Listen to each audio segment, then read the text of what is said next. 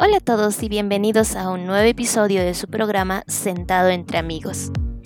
El título de nuestro episodio de hoy es Historias cortas para el alma. Yo invito. Bueno, hoy quería compartirles unas pequeñas historias o frases que leí hace ya un tiempito y espero que les gusten. La primera dice así. Un día los hombres del pueblo decidieron orar para pedir que lloviera el día de la oración, toda la gente se reunió, pero solo un niño llegó con su paraguas. Eso es fe.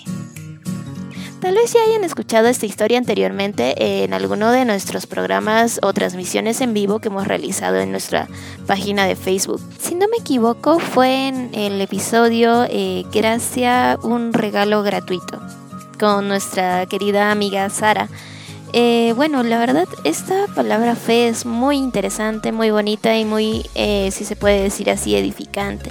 Incluso también lo podemos encontrar en un texto, eh, en ese precioso libro que es llamado la Biblia. Y aquí les dejo el texto que se encuentra en Hebreos 11.1, donde dice, es pues la fe la certeza de lo que se espera, la convicción de lo que no se ve.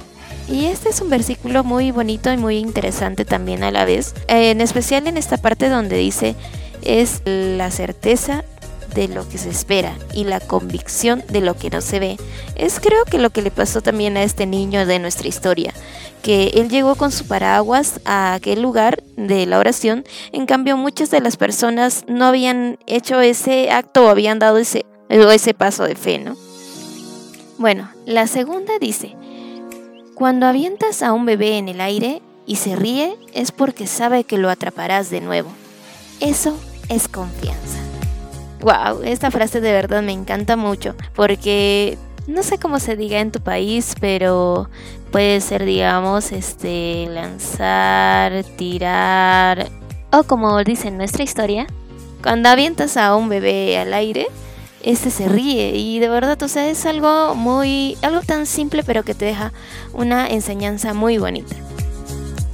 La siguiente dice, cada noche nos vamos a dormir sin la seguridad que estaremos vivos a la mañana siguiente y sin embargo ponemos la alarma para levantarnos.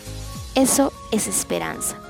¿A quién no le ha pasado? A mí también me ha pasado. Usualmente eh, siempre pongo la alarma para poder despertarme al día siguiente, pero esta frase me hace, o esta, esta pequeña historia, me hace pensar bastante, la verdad, porque es el poner la alarma para despertarnos el día siguiente, es tener una seguridad que vamos a estar, si se puede decir, o que vamos a despertar al día siguiente, ¿no? Bueno, nuestra siguiente historia dice, Hacemos grandes planes para mañana, a pesar de que no conocemos el futuro en lo absoluto. Eso es seguridad. ¿Quién no ha hecho planes? Yo también tengo muchos planes por delante. Incluso también ahora tenemos una nueva invitación por parte de los creadores o nuestros amigos de la página del casillero de Lee. Y de verdad, o sea, muchos tenemos planes. Yo también tengo muchos planes por delante, como les comentaba. Y a veces no nos ponemos a pensar que el futuro es incierto, ¿no? Pero el tener la confianza en que vamos a tener un mañana mejor o que vamos a eh, poder llegar a cumplir esos planes, eso es realmente la seguridad, ¿no? Tenemos aquí también otra historia que les quería compartir que dice, vemos el sufrimiento en el mundo y a pesar de eso, siguen existiendo bodas y niños recién nacidos.